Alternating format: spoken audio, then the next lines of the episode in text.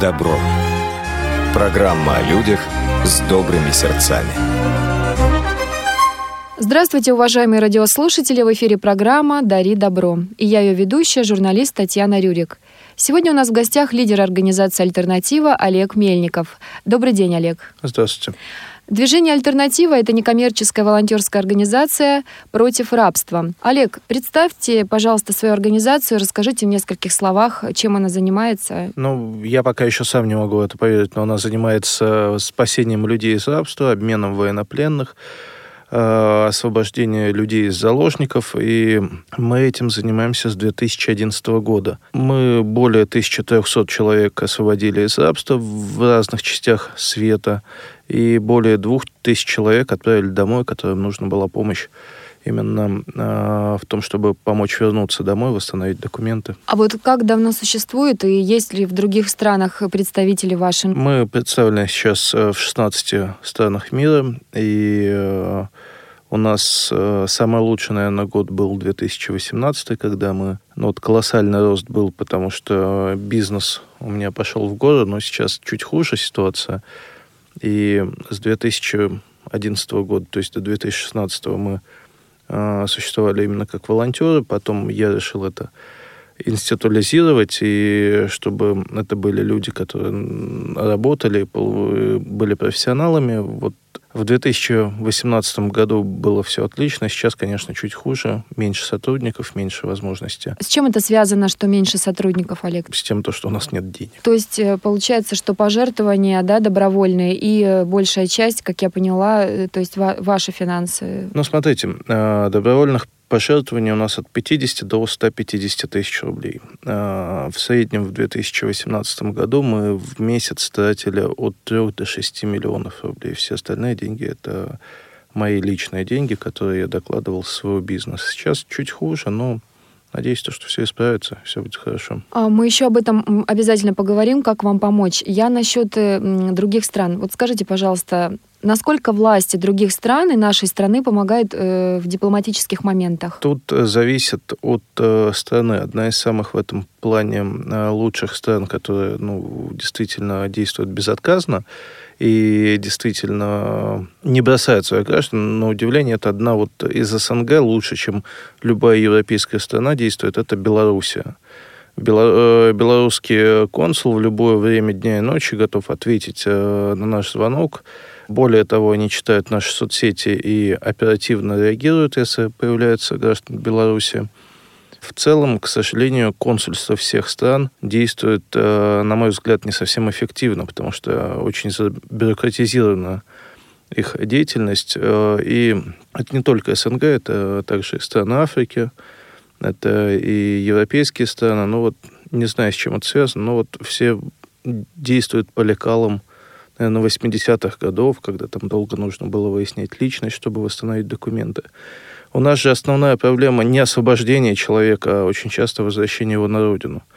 И в этом плане без консульства, без посольства мы бессильны. То есть каких-то способов особых нет, да, я хотела уточнить, может быть, которые стоит применять в России, вот что за рубежом. То есть у них также бюрократическая машина, вот эта, да, волокита, все то же самое. У нас есть два способа подтверждения личности, ну, то есть я просто... попытаюсь примерами показывать. Есть граждане России, девушки, которых удерживали в сексуальном рабстве на территории Северного Кипра. Они являются гражданами России, но Северный Кипр не признанная республика, и там с ней нет дипломатических отношений.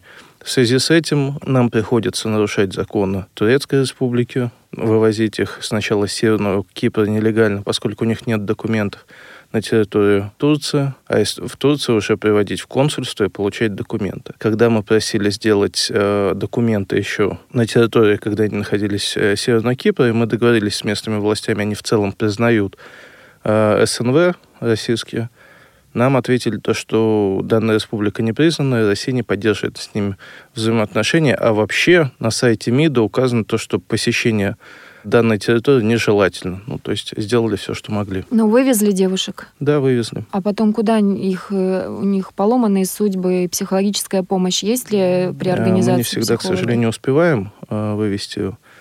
С Северным Кипром было несколько историй у нас есть свое небольшое кладбище, если можно так выразиться. У нас был выбор спасти мужчин э, в России, которых много, и спасти девушек э, на территории Северного Кипра. Но вот э, мужчины оказались убедительнее в мольбах о помощи, и мы выбрали первых спасти их, потому что у нас просто финансов не хватало на тех и на других. А вот девушки покончили жизнь самоубийством. Если мы коснулись уже такой темы, сексуальное рабство, оно очень развито и как в России, так и за рубежом. Как вообще оказывается? То есть многие говорят так: ну, сами виноваты, поехали на заработки, потом у них забрали документы. А что они думали, на что надеялись? Как это хотя бы в двух словах происходит? Как попадает в сексуальное рабство? В России вообще уникальная страна в этом плане, потому что в Россию как завозят девушек, так и вывозят. Если во всем остальном мире или завозят, или вывозят девушек, то здесь трафик и в России идет, и из России. Зачастую-то девушки не едут за большими деньгами.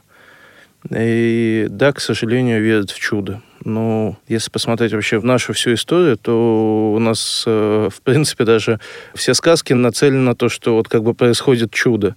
И да, люди верят в чудо, и да, люди совершают ошибки. И зачастую это девушки, которые выезжают за рубеж, им предлагают работу хостес, причем не совсем большие деньги, там больше, чем среднестатистическая зарплата в Москве долларов на триста, на четыреста. Для многих э, девушек в России, да не только девушек, а вообще россиян, э, будет э, очень удивительная новость, то, что есть два Кипра. Есть Кипр, и есть греческая часть, и есть э, Северный Кипр, непризнанная турецкая часть. И многие девушки, которых вывозят из России, вывозят именно туда, э, говорят, что едешь на Кипр, ну что тебе может угрожать э, в европейской стране, как многие, многим кажется. Но вот в итоге они оказываются в состоянии э, фактически сексуальных рабынь. И ментальность э, в России, девушки, которые попали в, такой, в такой ситуации, их будут осуждать. осуждать лишь потому, что они захотели чуть лучше жить, чем другие. Это, конечно, большая э, трагедия, потому что они сталкиваются после освобождения со второй проблемой. Это проблема их э, реабилитации. Они не могут рассказать ни близким, ни друзьям там, где они были, в связи с тем, что это будет крест на их личной жизни. Они навсегда будут э, такие прокаженные. Я думал очень долго, почему у нас происходит отрицание э, в России. Вот, что с сексуальным рабством, что с трудовым рабством. Я не попаду. Да, дело в том, что попасть очень многие могут, но им сложно это воспринять. И лучше воспринять это то, что какой-то другой человек, очень глупый, по своим меркантильным интересом попал вот в такую ситуацию, и поэтому вот он сам виноват. На самом деле, это из-за того, что мы не можем принять и примерить это на себя, нам хочется это отрицать. А был такой вопрос, Олег. Как помочь, если, к примеру, мы знаем, что людей удерживает насильно тех же девушек, которых принуждают оказывать интимные услуги, но местонахождение неизвестно. То есть э, дают визитки, например, да, с разными адресами квартир и так далее. Куда вот обращаться в таких случаях? То есть в полицию были такие случаи в Петербурге, когда пытались, люди узнали о том, что там есть притон, да, где удерживают девушек. Обращались в полицию. Полиция не помогла. Есть сведения, что полиция также покрывает такие притоны. Есть ли у вас такие сведения, официальные данные? Вы знаете, есть низовая коррупция, к сожалению, она есть не только в России, а практически во всем мире. Да, покрывают, бывает такое, но полиция зачастую не будет на себя брать ответственность, как бы, и она может не замечать, но если будет заявление, она должна отреагировать.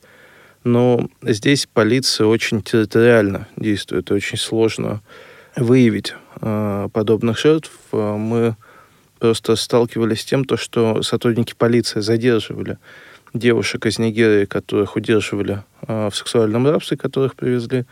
Но из-за того, что они не умеют э, общаться с ними, не понимают, как э, действовать, э, они зачастую вели с ними диалог «нелегальный мигрант», э, «зачем приехала», и фактически пугали их. Э, поэтому здесь э, ну, только какие-то общественные организации могут помочь. К сожалению, полиция по сто двадцать седьмой часть второй, это использование рабского труда, она бессильна.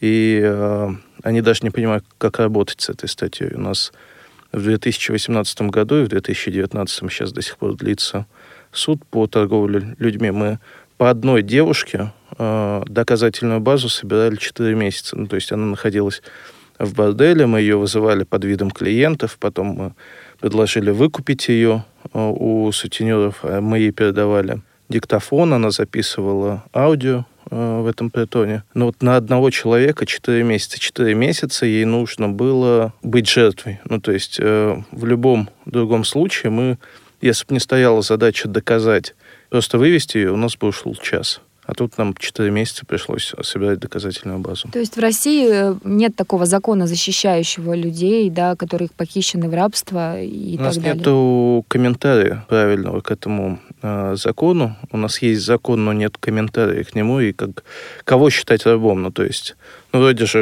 это же... Э, из разряда, как в Зимбабве мы встречали как раз-таки людей, э, ослепших людей насильственным образом. И у них не было... Э, они там, стандартная ситуация, с ними ходили и попрошайничали. Обычно с женщинами идет ребенок и, собственно, попрошайничает. И на вопрос... Э, Ну, почему? Почему? Вы же понимаете, то, что это криминальный, криминальный бизнес. У них нету шелтеров, э, там не было. Не было способа доказать, хоть там и английское право, но у них не было способа доказать то, что он говорит. Ну, вот видите, он же спокойно передвигается, не без надзора кого-либо. А то, что куда-то идти, нету возможности куда-то уйти, и нету шелтеров каких-то, нету по психологической помощи. И в целом этот человек мало кому доверяет, потому что он уже один раз доверился, его искалечили, и теперь он вряд ли кому-то будет доверять до тех пор, пока ему не окажут действительно помощь. И вот э, в Зимбабве такая вот проблема, то, что на каждом перекрестке э, стоят слепые с э, детьми и, собственно, попрошайничают. Они, и у всех одни, одни примерно увечья. Мы сейчас работаем сейчас над созданием э, шелтера, там, мы работаем над созданием э, правовой базы, чтобы задерживать тех людей, которые занимаются данным бизнесом. Не жертв этих людей, а вот э, тех, кто устроил этот бизнес. То есть их насильно лишают зрения? Да. Как это происходит вообще? Вот как именно происходит, я вам не скажу, потому что я не выяснял. Но в России, когда была бабушка из Луганской области, которую привезли, ее привезли под предлогом восстановления зрения. Она в юности потеряла, жила в доме для доживания. Ей сказали, то, что в России ей восстановят зрение, и она сможет поработать. В итоге, когда ее привезли в Россию, ей просто зашили глаза, и чем больше гноились глаза, она стояла у Курского вокзала, тем больше ей давали денег. И вот это вот у нас желание откупиться от своей совести и нежелание помочь этому человеку, а просто кинуть денег. И вот в течение года э, к этой бабушке никто не подошел, не спросил у нее, как она вообще туда добирается. Просто у нее гноились глаза и кидали денег. Вот э, всем, всех все устраивало. И те, кто ее удерживали, уже задумывались о том, кого бы еще искалечить. Хорошо, я несколько раз лично сама подходила к этим людям. Они не идут на контакт, но, может быть, это только со мной, моя история. Я пыталась узнать у беременных девушек, которые стояли на коленях, у тех же бабушек. Они не идут на контакт и не рассказывают, как тогда быть, следить, стоять, что делать. Ну, следить, стоять э, в темпах Москвы или любого большого города вряд ли удастся вам, потому что вам нужно на работу еще куда-то, масса дел. Но здесь э, люди, очень многие путают. Э, желание помочь не должно быть э, именно в том виде, то, что ты подходишь, а тебя держит в рабстве. Для, для них нету вот этого вот понятия, держит ли их в рабстве или нет. Нужно задавать вопросы вроде тех, а вы откуда? А кем работали? А кем учились? А есть ли родственники? Если есть родственники, а предложите в этот момент позвонить этим родственникам. Ну, то есть не пожалейте двадцать минут на общение с человеком. И, как правило, мошенник э, постарается от вас поскорее избавиться.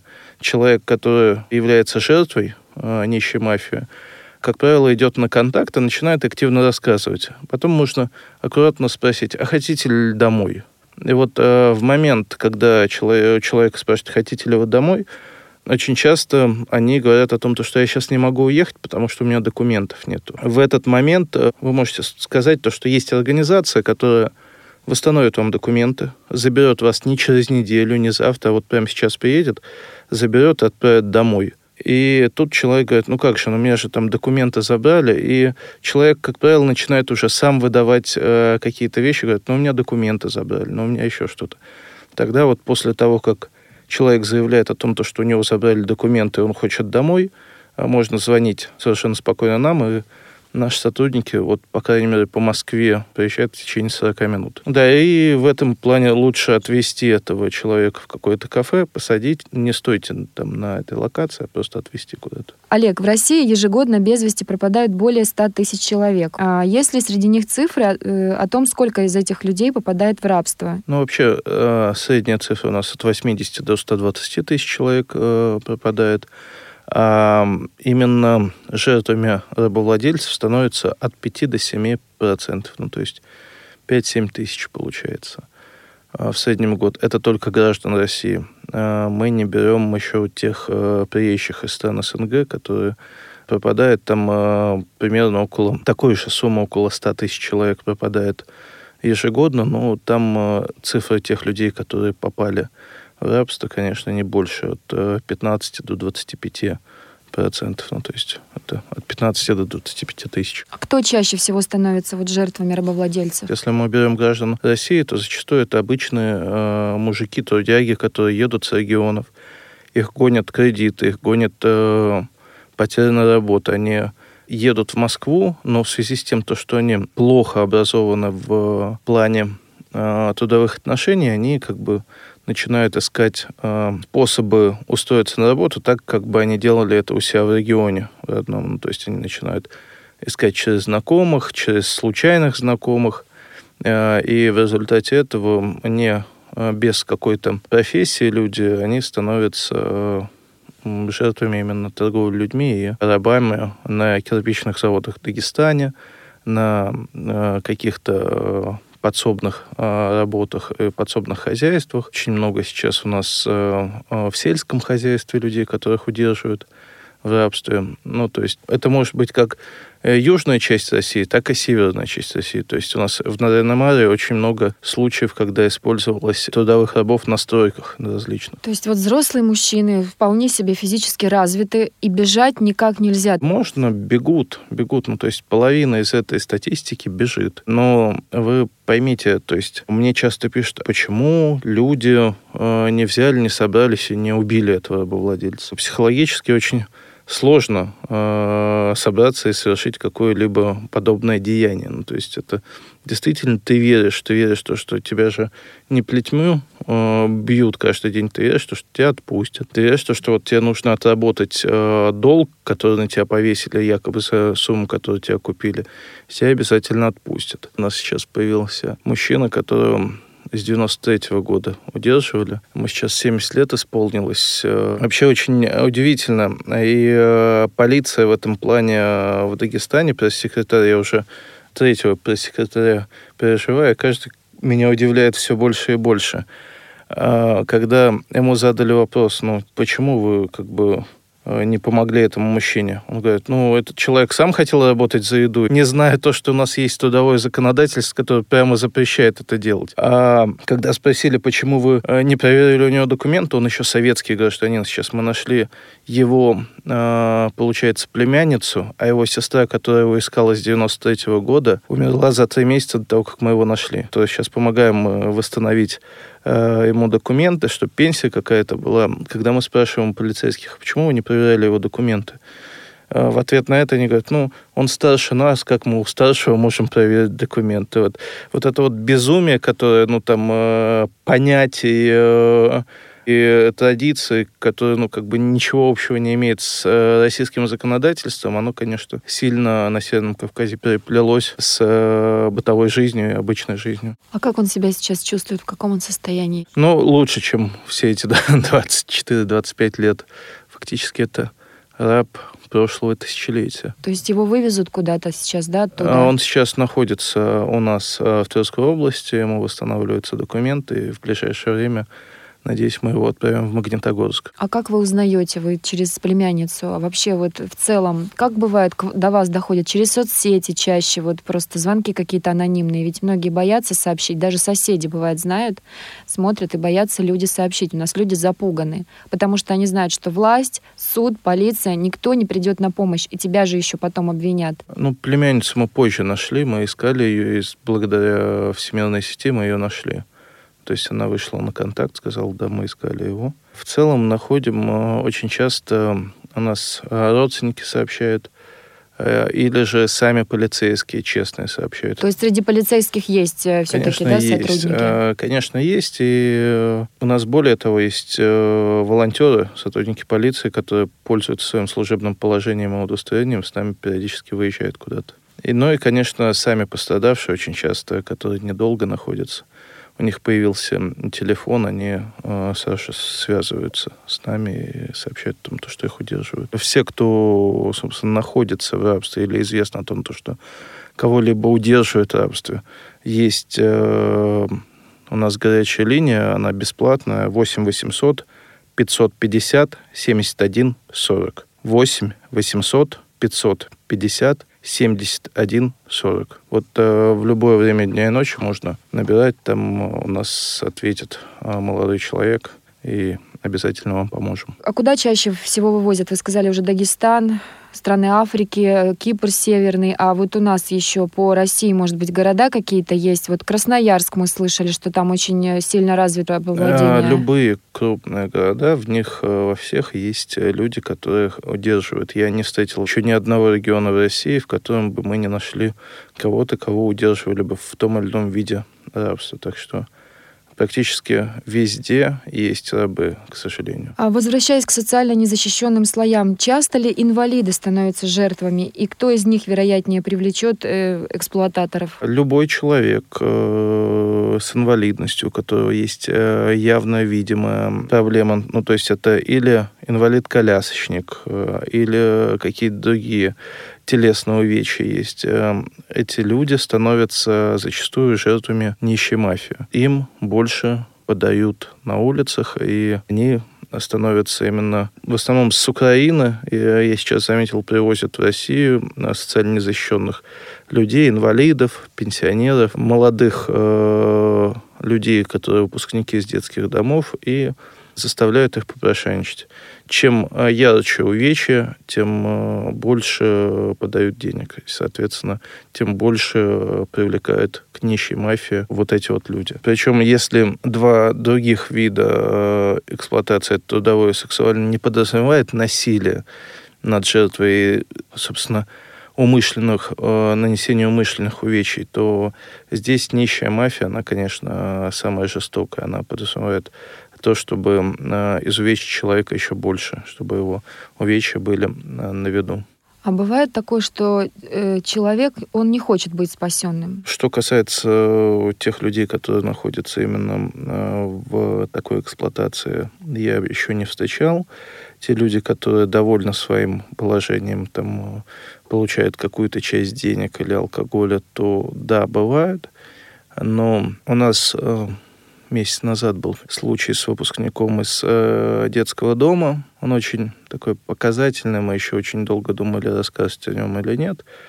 Но потом я решил, то, что, наверное, стоит понимать психологии часть людей, поскольку а, был парень из Пермского края, его привезли сюда, он выпускник детского дома. Его заставили попрошайничать, якобы собирать на билет. Он стоял около Белорусского вокзала. Собирал примерно по десять тысяч рублей в день своим владельцем. Мы задержали а, тех людей, кто его удерживал. И вот они а, под стражей, и этот парень у нас через два дня пропадает из шелтера.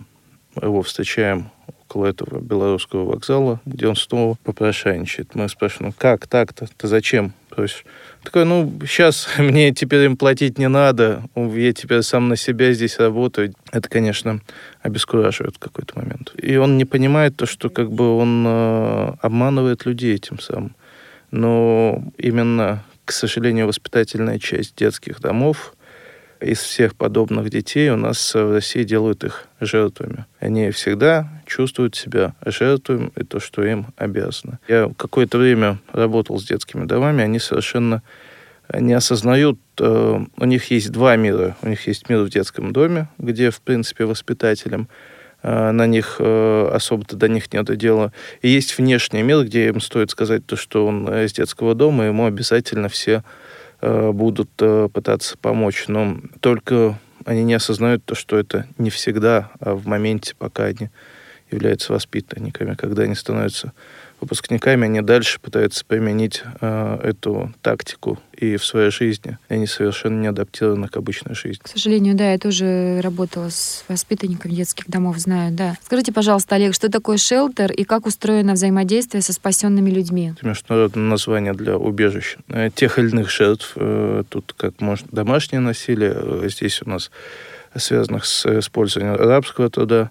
Устроен он следующим способом. Выдается отдельная комната, есть трехразовое питание. Или мы часто сейчас практикуем, людям даем какую-то сумму на несколько дней. И, ну, то есть, как с этим дедушкой, его обучаем рассчитывать, чтобы он рассчитывал эту сумму на какое-то время.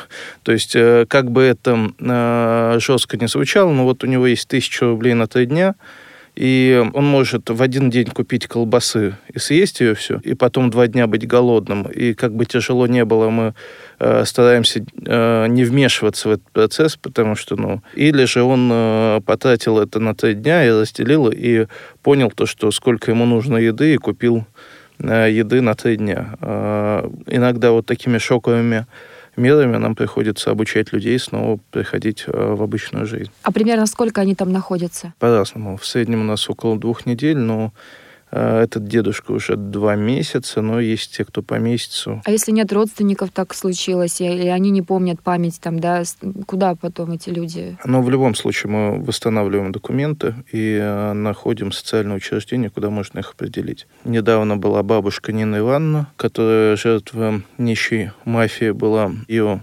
разыскивал сын э, с две тысячи шестнадцатого года.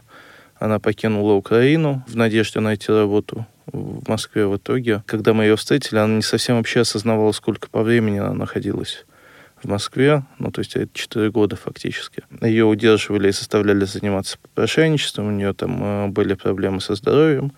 Мы ей восстановили документы. Мы связались с МОМ, Международной организацией миграции Украины, также с правоохранительными органами Украины, где ее поместили в аналог шелтера, назначили пособие. У нее неправомерно забрали квартиру черную риэлтора, и сейчас ей восстанавливается на эту квартиру права, и социальные работники будут оказывать ей помощь, в принципе, до конца, надеюсь, ее долгой жизни, поскольку она признана жертвой торговли людьми на территории Украины. То есть реально, что квартиру вернут, да, и все? Мы следим за этим, то есть мы не бросаем в этих случаях человека, и до последнего стараемся следить, чтобы, э, ну, как бы освободить человека десять процентов от того, что нужно сделать для этого человека. Это кажется то, что там освободил, иди дальше.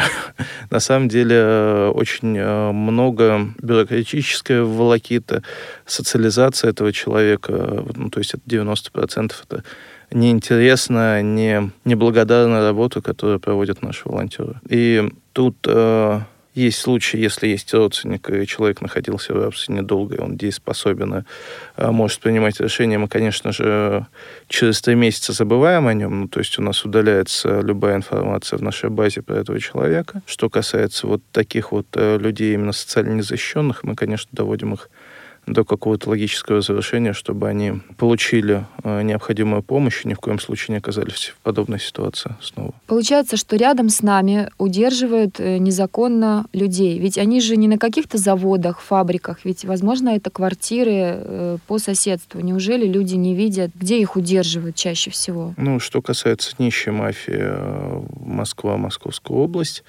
если брать, то это обычные квартиры, съемные квартиры, обычно трехкомнатная квартира, но здесь защиту обывателей, готов сказать то, что даже я не знаю, к сожалению, соседей у себя на лестничной площадке, как минимум, из четырех, двух я не знаю. также, собственно, и действует нищая мафия. Мы не знаем своих соседей, нужно быть чуть более общительными, наверное, чтобы рядом с нами этого не было. Согласна с вами полностью. Люди закрылись, и из-за этого тоже многие наши проблемы. Олег, вы славитесь частой ловлей рабовладельцев на живца. Оказывались в нищенской мафии и попадали на кирпичный завод вот в Дагестане. Насколько это оправданный риск, и как вы решаетесь на такой? Ну, на живца... Фу-фу-фу. Последний год уже не ловился, так э, это было интересно. Ну, то есть я изначально, если брать, когда я пытался попасть в трудовое рабство, если брать этот эпизод, э, я пытался приехать и изобразить э, приезжего из э, Мордовии, но вот приезжий из Мордовии у меня не получился, зато бездомный хорошо получился, я не знаю, с чем это связано. Когда я был... соответственно, бездомным на Казанском вокзале. Бездомные это, в принципе, не интересует э, вербовщиков, потому что, ну, то есть, э, обычный бомж, он э, прекрасно проживет без документов где угодно. Это человек, который приехал из региона, он не может там жить на вокзале, еще что-то. А вот бомж может. Но я, поскольку еще по версии, как мне потом сказали, не спившийся, здоровый, работать могу, поэтому я и заинтересовал вербовщика, который мне обещал хорошую работу. Три дня работать в неделю, не больше трех часов, от трех до шести часов. И все, кстати, бездомные, которые там жили, они говорили, ни в коем случае не соглашайся, тебя увезут в Дагестан на кирпичный завод. А я-то знал, куда я хочу. Две недели, получается, я прожил на Казанском вокзале, на меня обратили внимание, предложили хорошую работу на Каспии, это был ноябрь. Мне говорят, вот приедешь сразу в море, можешь искупаться, вот все хорошо, у тебя сорок тысяч зарплата, три дня в неделю работаешь, там от трех до шести часов. Я согласился, и как бы поехали мы до теплого стана, от теплого стана до деревни Мамари, где была тогда нелегальная парковка этих автобусов. Там я увидел то, что автобус до Махачкалы, и нужно закреплять результаты, и я попытался отказаться, говорю, нет, в Дагестан не поеду, потому что знаю я вас, там в рабство продают. На это мне ответили то, что за меня уже заплатили деньги, и я должен или вернуть эти деньги, или ехать. А какая сумма была? Я не стал спрашивать, но это пятнадцать тысяч тогда на тот момент было, пятнадцать-двадцать тысяч. И в итоге, чтобы я особо ничего не нервничал, говорят, пойдем выпьем с тобой. Но я-то знал, что меня ждет это из-за лептин, ну, барбитурата. Выпил совсем немного, остальное вылил незаметно. Но этого хватило, и меня на тридцать третьем километре МКАДа автобус, э, наши волонтеры э, с сотрудниками полиции, с прессой остановили и нашли меня под э, сиденьем автобуса. Кое-как вывели. Ну и потом э, очень долго было разбирательство. Дело до сих пор перекидывает. Там дагестанские сотрудники полиции отправляют его в Москву, московские в Дагестан, и это уже длится лет пять. Никто привлечен не был. Хотя там была вся полностью доказательная база, но, к сожалению... Но зато было пять дней э, прекрасных э, в Склифе, в отделе токсикологии. Получается, уголовные дела очень редко возбуждаются. Есть ли уголовные дела, по которым наказаны эти, скажем так, эксплуататоры, рабовладельцы? С две тысячи девятого года уголовных дел было возбуждено около тридцати. По смежным нам статьям это сто двадцать седьмая часть вторая, сто двадцать седьмая часть первая. Из них пять уголовных дел было возбуждено в две тысячи восемнадцатом году благодаря нам по торговле людьми. И тут у нас очень странно устроена система опеки. Я просто был удивлен, когда разбирался в ней.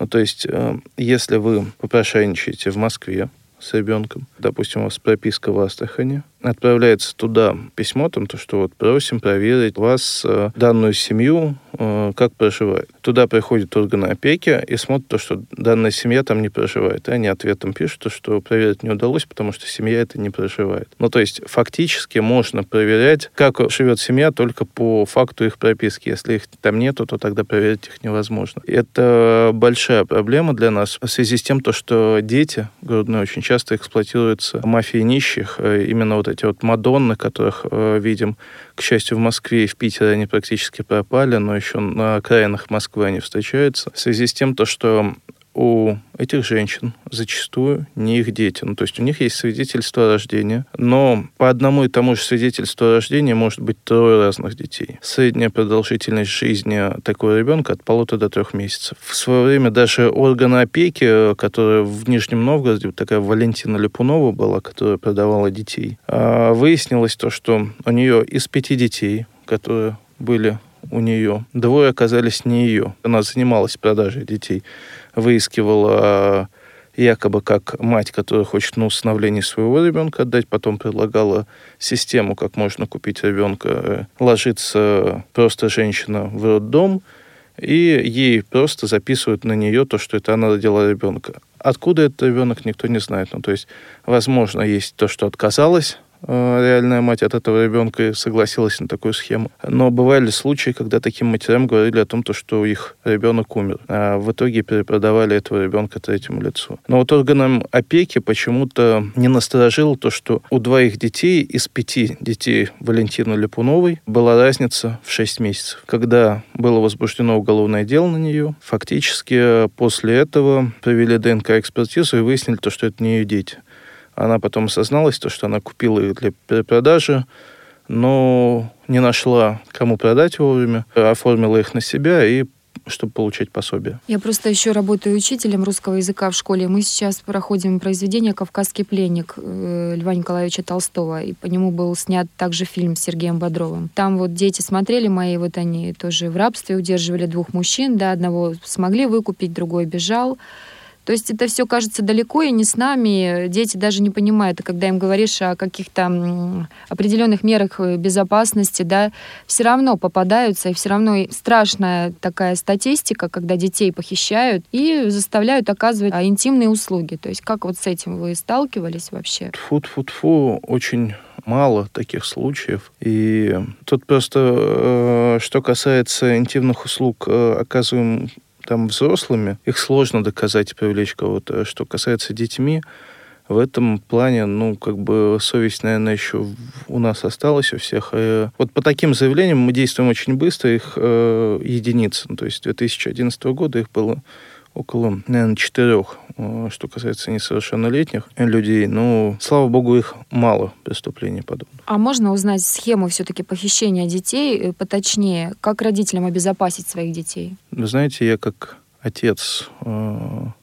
двоих детей не могу вам какого-то именно такого от всего панацея сказать, но э, здесь э, из того, что я видел, детей похищают. В связи с тем, то, что дети не могут поговорить с родителями и рассказать каких-то своих э, переживаниях, они находят посторонних людей. Очень редко бывает просто ехала машина и похитила. Очень часто это близкие ваших детей, которые старше их и которые изначально подразумевают э, какой-то преступный умысел, они находят контакт к вашему ребенку. И они находят контакт к вашему ребенку только потому, что вы потеряли этот контакт со своим ребенком. И касаемо вот женщин, еще и детей. В две тысячи девятнадцатом году вы и ваши волонтеры были в Сирии, спасая женщин и детей из семейного рабства. Из каких стран они были, как сейчас обстоят дела, и как вам это удалось? Знаете, мы в зоне боевых конфликтов в Идлибе находились, туда, куда, в принципе, не сунулся никакой нормальный бы человек в реальности.